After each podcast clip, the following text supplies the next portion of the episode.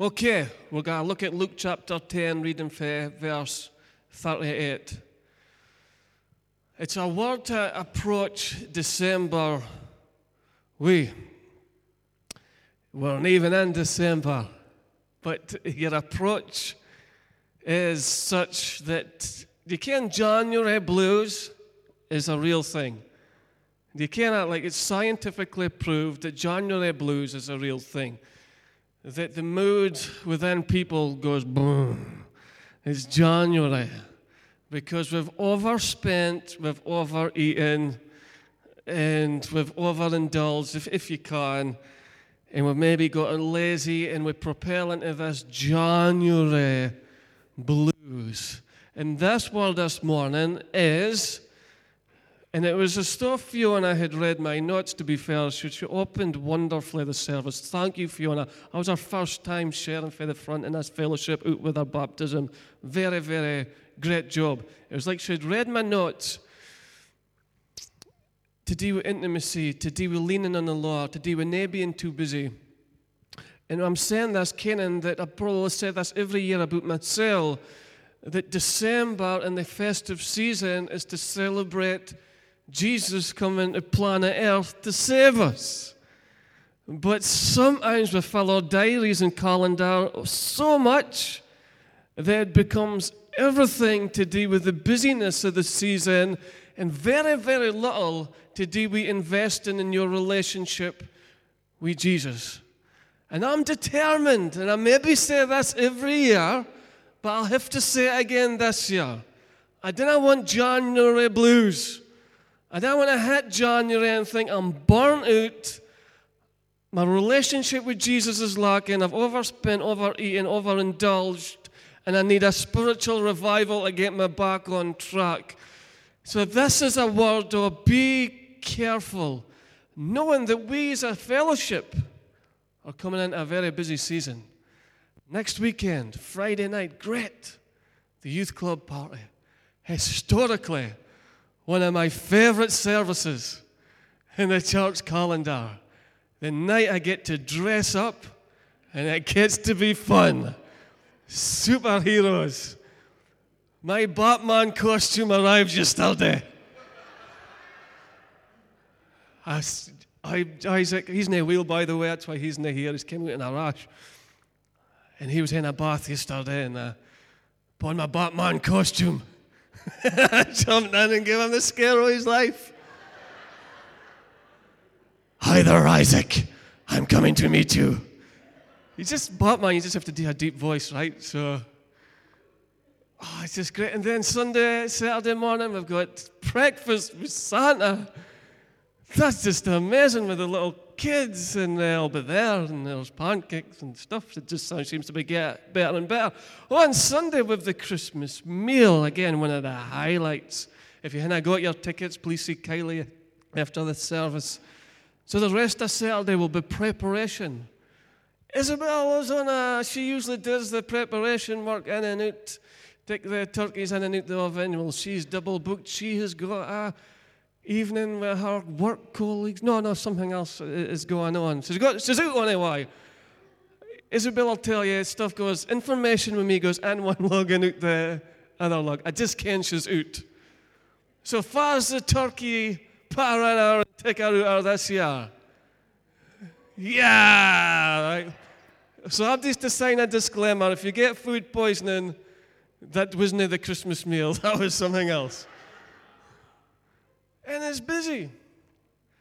And we've got the pensioners meal, the, the Wednesday after that. See, Rebecca, if you're at why inclined. it was a Saturday last year, but Saturdays seem to be all full. So we're going to try it on a Wednesday, and we'll prepare for that as well.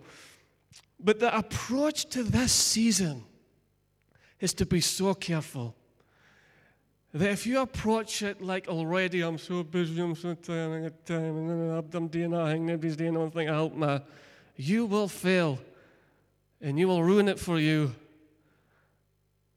And you'll miss the reason for the season. That is Jesus. And when I read this story about Mary and Martha, I can see how the spirit of Martha can invade my life so easily. And this week I've been brain fog. I can fit, so I've got some I've fit Mark and few maybe had just you're not feeling 100% the decisions you're trying to make, and somebody asks you a simple question and try to prepare for an AGM, and I'm sitting doing thinking I write some stuff and then I delete some stuff and then I write that sounds good, and then you look at the day that sounds bad, and brain fog. The worries, the cares, uh, the, the, the stuff to be done can overwhelm us, and I can see it in myself. I can see it in church life as well. We'll read a scripture, then we'll say a few things. Just to say, if this is nonsense, just to say, I have just said, I've been brain fog for a hell week, so we'll see how we go.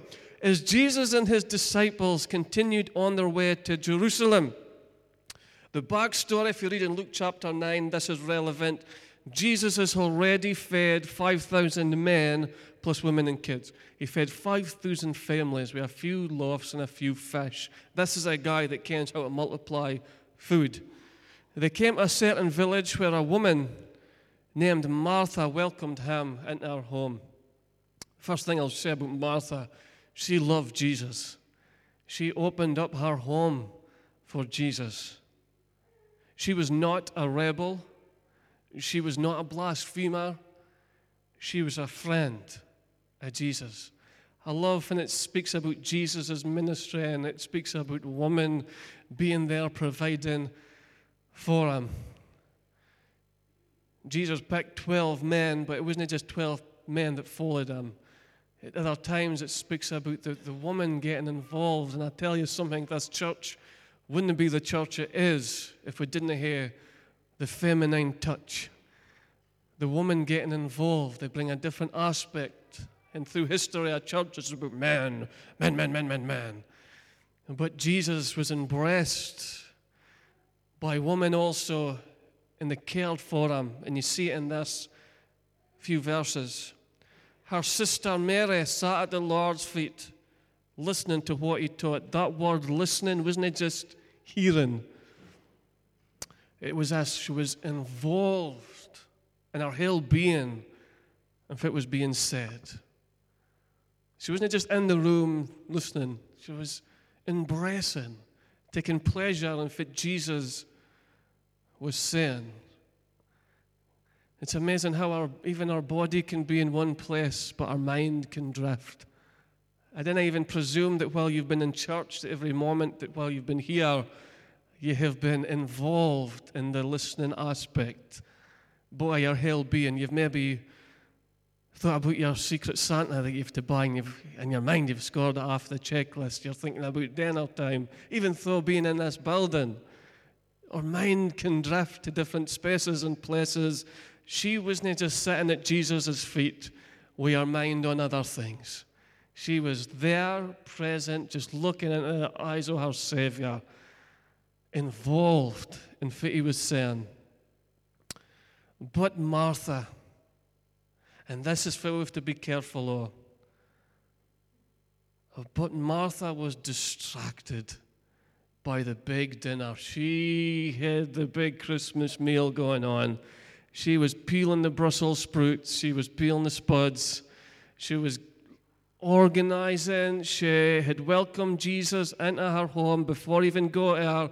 She had been to Tesco's, she got the club card points, she'd gotten the barrows full of stuff, and she was extremely prepared Distracted by the big dinner she was preparing, she came to Jesus and said, Lord, doesn't it seem unfair to you that my sister just sits here while I do all the work?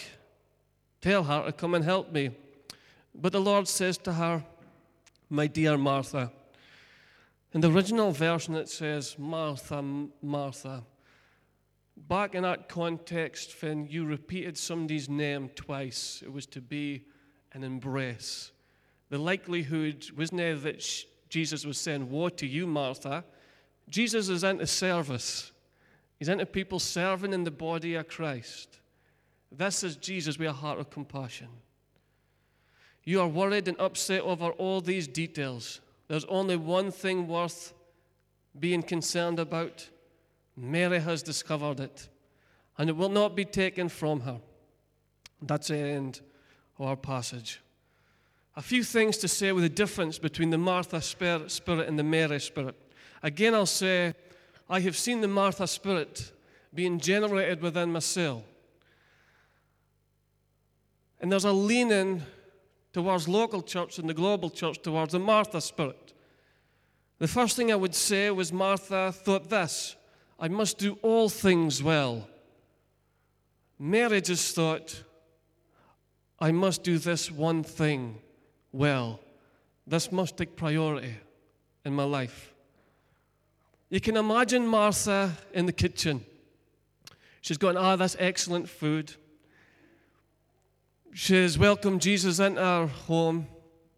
She's been watching MasterChef to get excellent at cooking.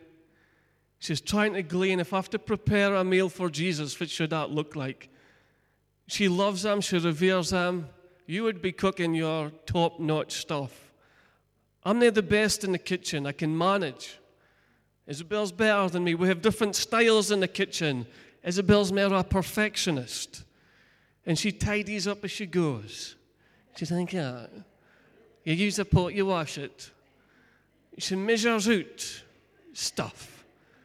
Like if there's just 20 mils of white wine vinegar for this, she will get the 20 mils thing out and pour it. Fast like that. Very particular. I'll just go blunk. looks like 20 mil to me, right? David Swima. That looks like 20 mil to me. And then the one, one, number one thing about cooking is tasting. So you get to taste if there's not enough. So just, okay, you need more salt, you need more vinegar, you need stuff like that. Just add it. And Isabel's very particular. She'll use a pot, she'll wash a pot. If you came in and I was in the kitchen, it's a bomb site, then I'll dish it up, then I'll worry about clearing up after. This week I made shh, chicken fried rice for scratch. Well, Isabel learned how to make fried rice for Eddie over there when he did a cooking class in the meeting. Nobody else, I, was, I wasn't there. You are your egg fried rice experts for gleaning for the past, standing on the shoulders of giants. So when I came out, when Isabel came in, Isabel was working. I thought, right, I'll just give this a bash. And the soya sauce and the egg, da, da, da, da, da. And she came in and was like, You trying to outdo me? Because everybody knows that she makes the best fried rice. I've got to say, it was, as the Chinese would say, if it was bellissimo. I think that's what they would say.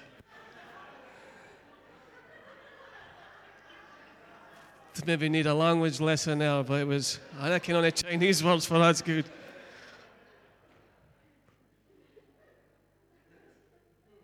Martha was, I must do this well.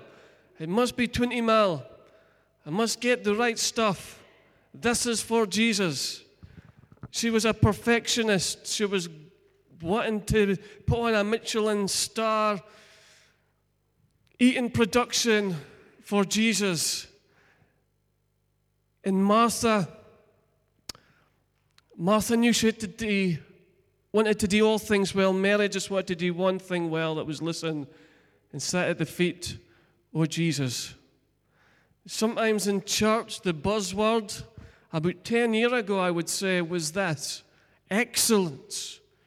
The spirit of excellence needs to be portrayed in the church that you must do all things well. And it was taken for this story that Solomon, in all his grandeur, in his temple, and his home, everything was perfect. And the Queen of Sheba turns up and looks at the perfect service, looks at the perfect grandeur of the temple in Solomon's home and everything to do with Jerusalem and Israel at the time. And the Queen of Sheba says, Wow, there must be a God because we see the perfection of a God in heaven in reality. If it was drummed into church leaders for years and years, was to carry a spirit of excellence. That people should walk in through church doors and see a place.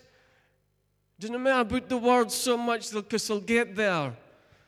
but to say, wow, there must be a God, because we can see it in the building and in the service and the people at the door.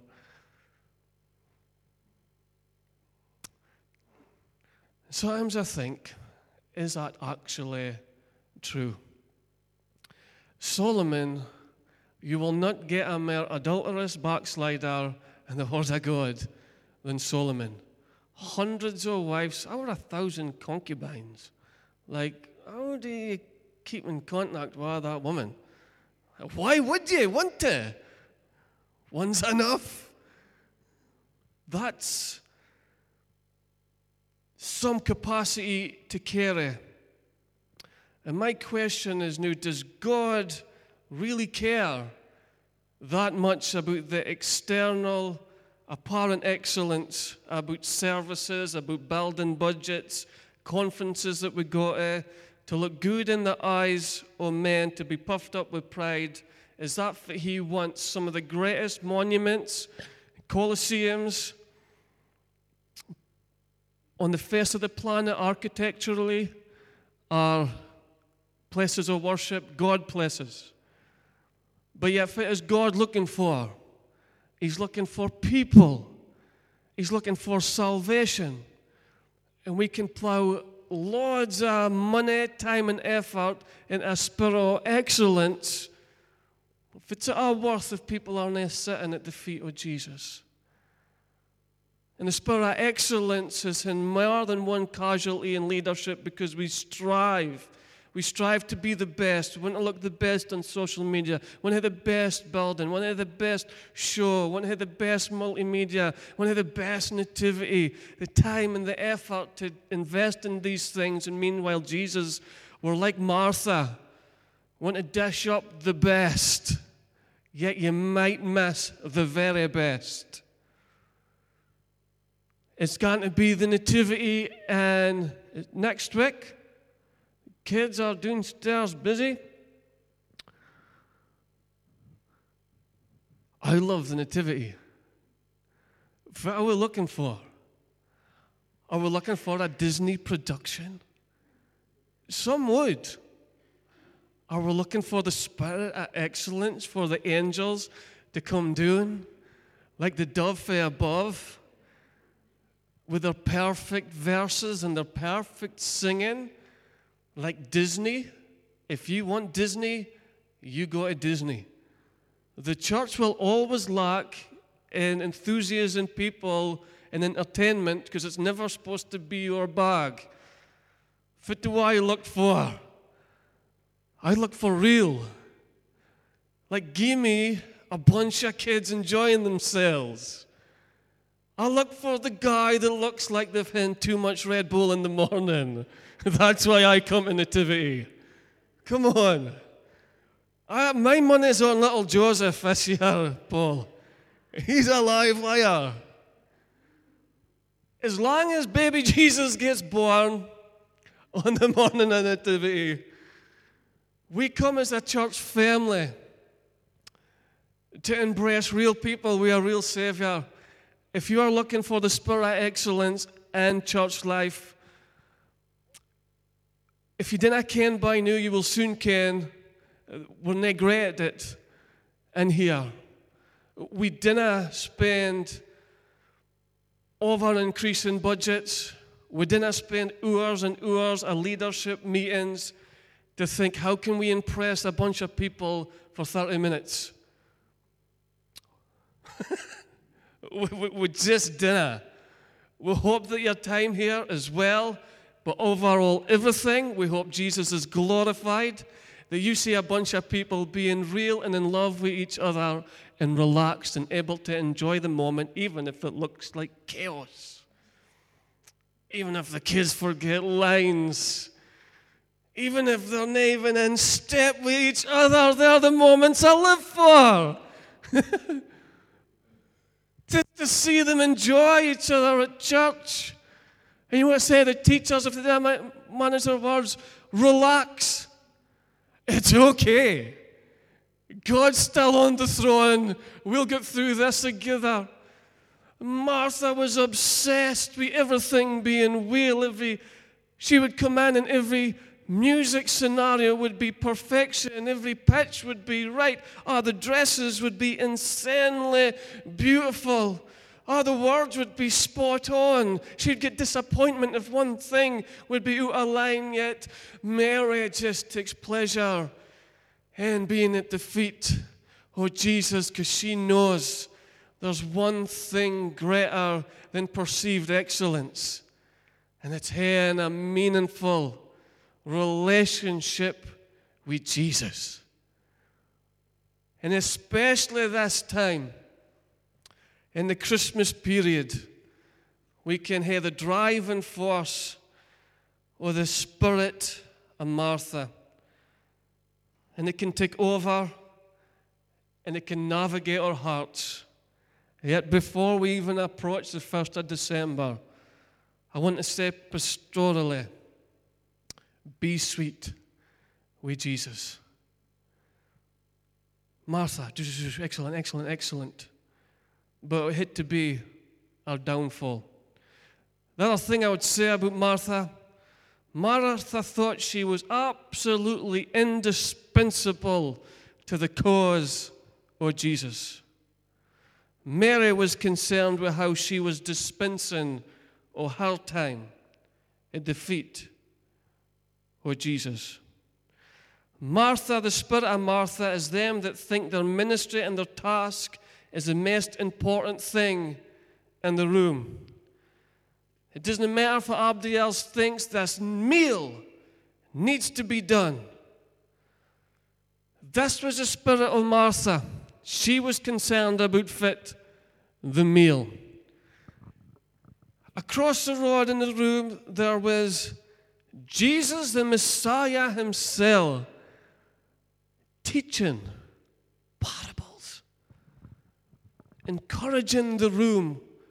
Could have been 20, 30 people. The wisdom, the grace of our loving Father. The Spirit of Martha will do this in your heart. My job is the most important job. I am indispensable. This meal needs to get done. Doesn't matter about what's going on over there and what other people are doing. Nobody's helping me. My job needs to be done. And it puts ourselves in a position, or if I didn't do the meal, who's got to do it? The chapter before, far multiplied fish and loaf to feed 5,000 families. Jesus. Martha is worried about a meal.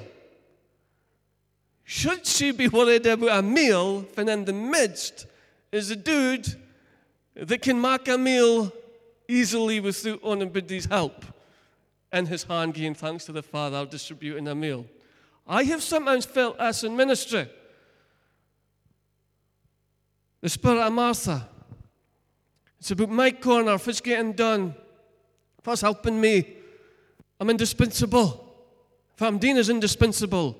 It's necessary. And we need to release ourselves for that, that this is Jesus' church. Nobody's, you're important, you're just never that important. To the point that you're indispensable. The preachers will always come at you. You're the only person that can do your job. You're so important in God's eyes. You're the only person that can do you in your ministry. I'm not sure if that's true. I see myself as having a, a role in the body of Christ, but I'm never that important that I'm the only guy that can do it. If I was to go to glory the night, some of you would say, well, God's answering our prayers. but if I was, somebody will be in this pulpit next Sunday. The gist well, The role will be fulfilled. Somebody else, Elam would send somebody else up to do the role. The position would be vacant. And it's a good way to live. Because you had the, Jesus carefully, everything else loosely. And realize somebody else would pick up this precious word would navigate and preach. Somebody else would do it. There's many people in this room, if I told you you're preaching next Sunday, you say, I can't do it, I can't do it. You can. If you want to do this morning, you take a portion of Scripture, you think about it, you meditate on it. Or maybe I do myself a job here, right? It's not as difficult as you think. You think it's just incredibly, oh, well, he just must have a direct line to Jesus, and preachers are just, this is what we do. We're in positions, we get time to do this, we study the Word, but we glean for other people as well. There's this things called commentaries that you read that gives other people's opinions on the Scripture. It's like us. I once heard a preacher say, We milk a lot of coos, but we churn our own butter. So we didn't steal on anybody else's sermons. There's a name for that. It's a complicated name which I can't mind. Hardest got stealing other people's sermons. But we glean other people's experience. So if I says to you, okay, I'll give you a few weeks, Luke chapter 10, Martin Merritt, in a few weeks, a presentation, 25 minutes. You, we're not, it's not just about, I'll pray about it and God will give me a direct revelation. You would glean for other people's opinions, commentaries. There's this thing, and I if you heard it called YouTube, right? You could then type in sermons to deal with that scripture, listen, and see if it resonates with your heart. You will hear a lot of fluff, and you think, I don't see it like that. The fluff you just put to one side, and you let God, through His Holy Spirit, churn something within you. And then you pull in your own examples, or Isabel in the kitchen, and DNS, and life examples. And then you have a biblical presentation that we call a sermon on a Sunday morning. Most people, I think, has the capacity to do that. I'm saying that to bring this down and to say sometimes we think we're the only person in the face of planet Earth we have to do this meal. If I didn't do it, nobody else is going to do it. Woe is me, pity is a fool. Until Jesus says, Come on, you're busy getting busy. What you are in me is more important than fit you're doing. You're incredibly replaceable. But I want you sitting with a posture of praise and worship and listening at my feet. And sometimes the job just has to wait. Somebody else can prepare a meal if you're not capable of doing that and sitting at the feet of Jesus. And Jesus maybe just have to take care of it himself. He can multiply fish and loaves if he really wants to. He can raise up people. But the most important thing is not just getting busy for Jesus, it's in a posture or listening. Jesus loves serving. The body of Christ is nothing without people serving, but there's a greater thing.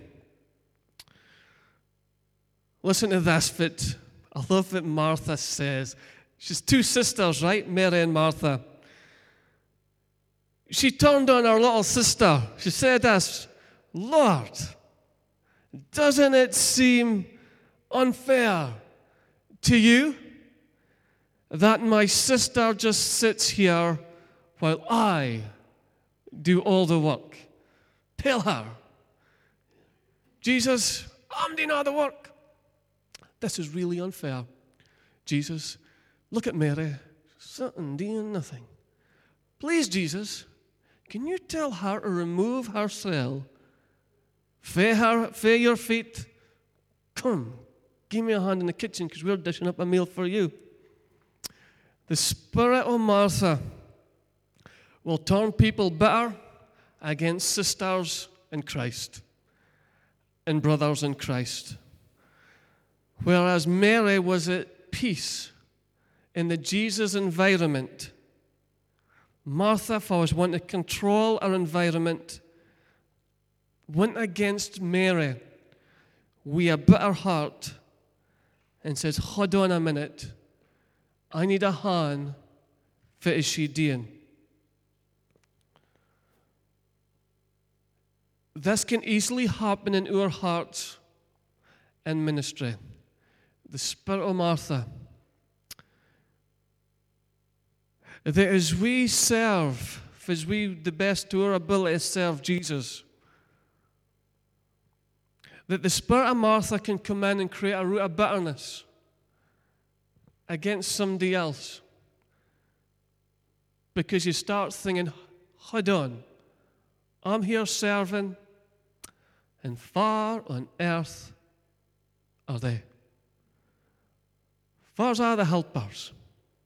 I'm here in the kitchen, putting in turkeys, taking out turkeys. Be careful of the Martha spirit.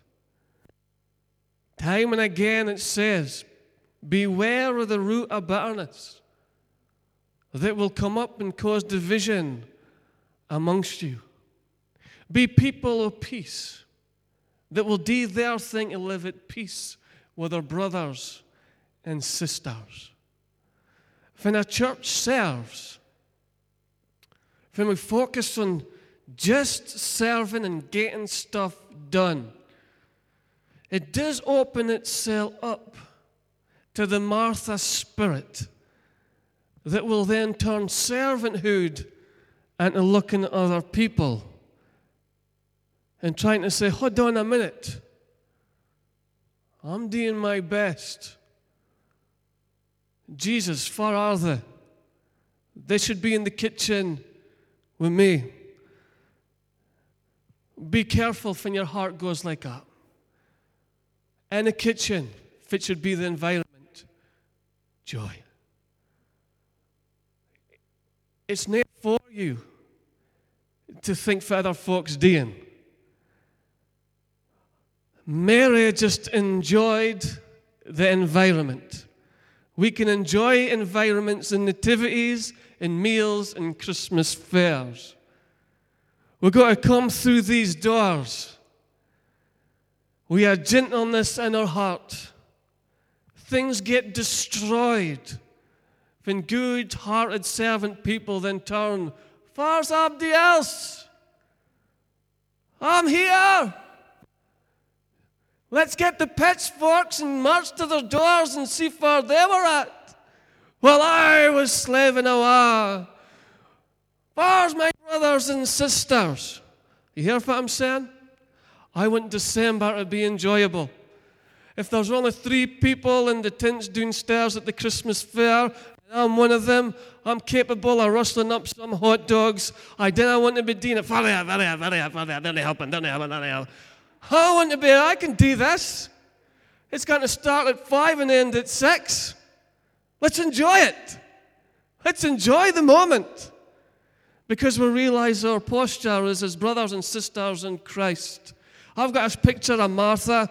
She was cutting onions. She was looking at Martha. She was looking at Mary. She's cutting them with a bitter spirit, thinking, Will I say something? Will I say Will I say something? Will I say something? She's cutting onions, she's cutting carrots, but she is looking in the opposite direction, thinking, well, I'm going to say something here. Because nobody's helping me. Jesus, saying Mary. Be careful when you're cutting vegetables and looking the other way. It's it can happen. Slice. You could lose a digit or a very nasty accident.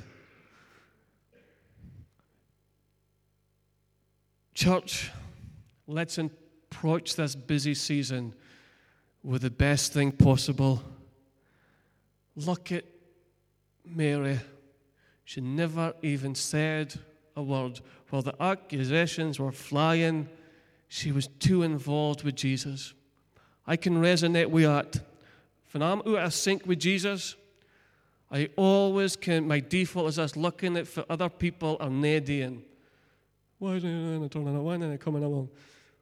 But when I'm in a sweet spot with Jesus, that doesn't really bother me.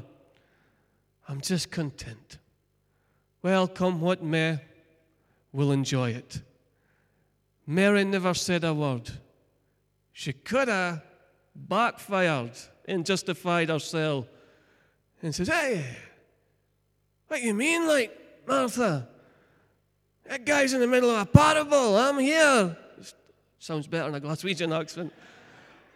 I'm here. He's in the middle of a parable, man. I'm just going to sit here.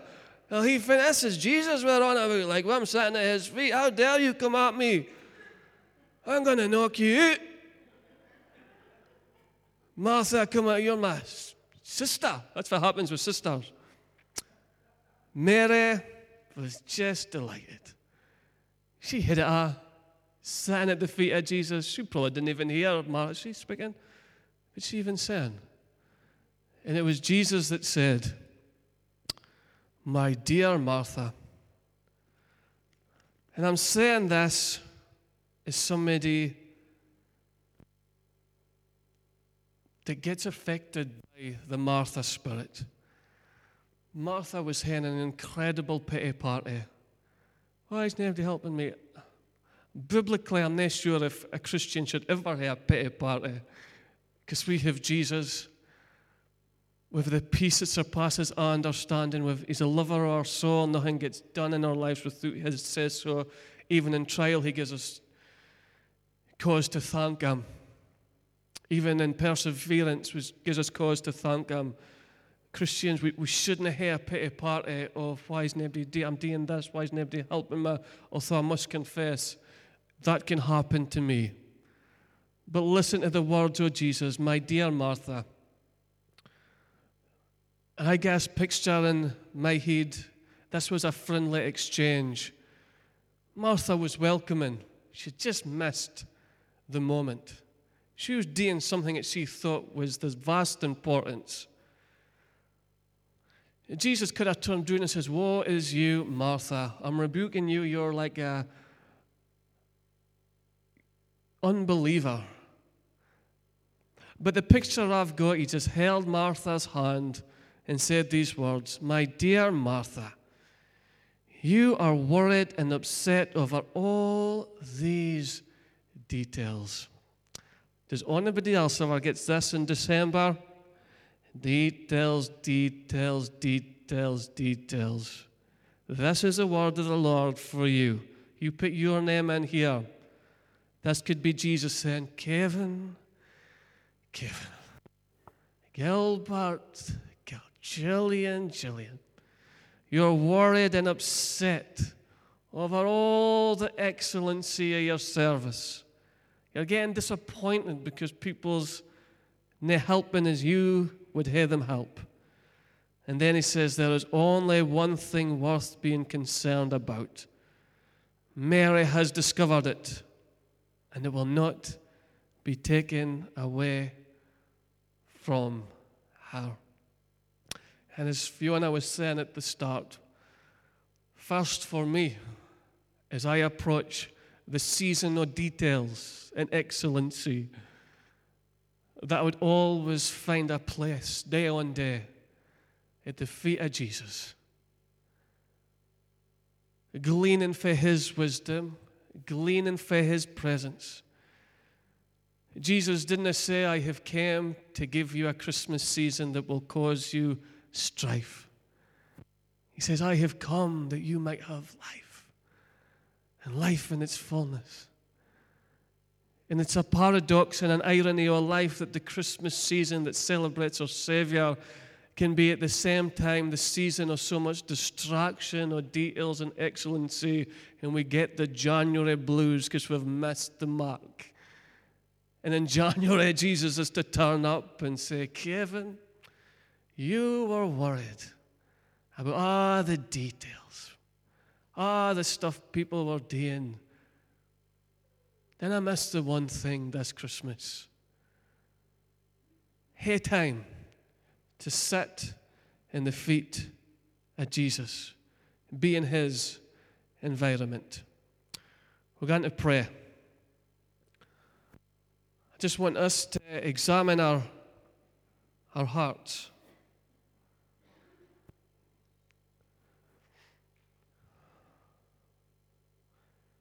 Will we approach December is busy, busy, busy. I guarantee busy, busy, busy will end up you being grumpy, grumpy, grumpy. That was the Martha spirit, the Mary spirit.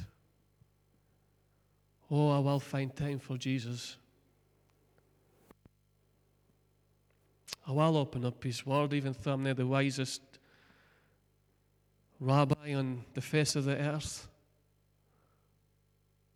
I will have times of worship. Because He, above everything else, He's the main thing. Mary discovered it. And she had quietness of spirit, quietness of heart, enjoying the very presence of Jesus. And all the busyness and distraction, well, that would take care of itself. But for that moment, it was mute to her. Jesus, I pray for us as a fellowship, as we enter in to busyness. The calendar would say we're going to be busy. But I pray in the midst of busyness that there is also enough hours in the day to spend time at your feet, your spiritual feet, to sit and have moments of intimacy and connection, to just sit and say, Jesus, speak to me. Your servant is listening. To have moments of saying, Jesus, I worship you. You are the King of kings and the Lord of lords. To say, Jesus, I thank you for that nail pierced hands. To consider hand communion out with fellowship times. And we'd go into January now with the January blues. But we'd go into January feeling refreshed. And had enjoyed the time of church family together and other family that would look back and say, it wasn't it too stressful that we started turning on each other? But it was your delight. We would serve with the hands of Martha and the heart of Mary. And we are careful, Jesus, to give you all the praise, all the glory, and all the honor. And we would celebrate this Christmas season as a time that you came that you lived and you died and you rose again. Therefore, we can know you, we can have fellowship with you. And help us to keep the main thing. And our thing we do is would be knowing you, King Jesus. And we thank you for the biblical examples of Martha, whom you loved and whom you taught, and Mary, whom you had her attention. In Jesus' name we pray. Amen. Amen. I'm going to invite the worship team up. We've got to take up our tithes and offerings. If you have still to get tickets for the meal, then I go away straight away. Please see Kylie. This is helpful for numbers. Just reminded, Rebecca is taking names for the pensioners' meal, which was a great highlight last year. But let's stand in his presence. Hopefully that's made sense to you. Hopefully that helps. And I'd read this, the story of Mary and Martha a number of times. When I read it this week, I thought, hmm, too often, far too often that I would care to admit of Martha. But let God fashion us to be a Mary, and then would serve with a heart of Mary as Martha would serve. We got to take up our tithes and offerings as we give God all the glory.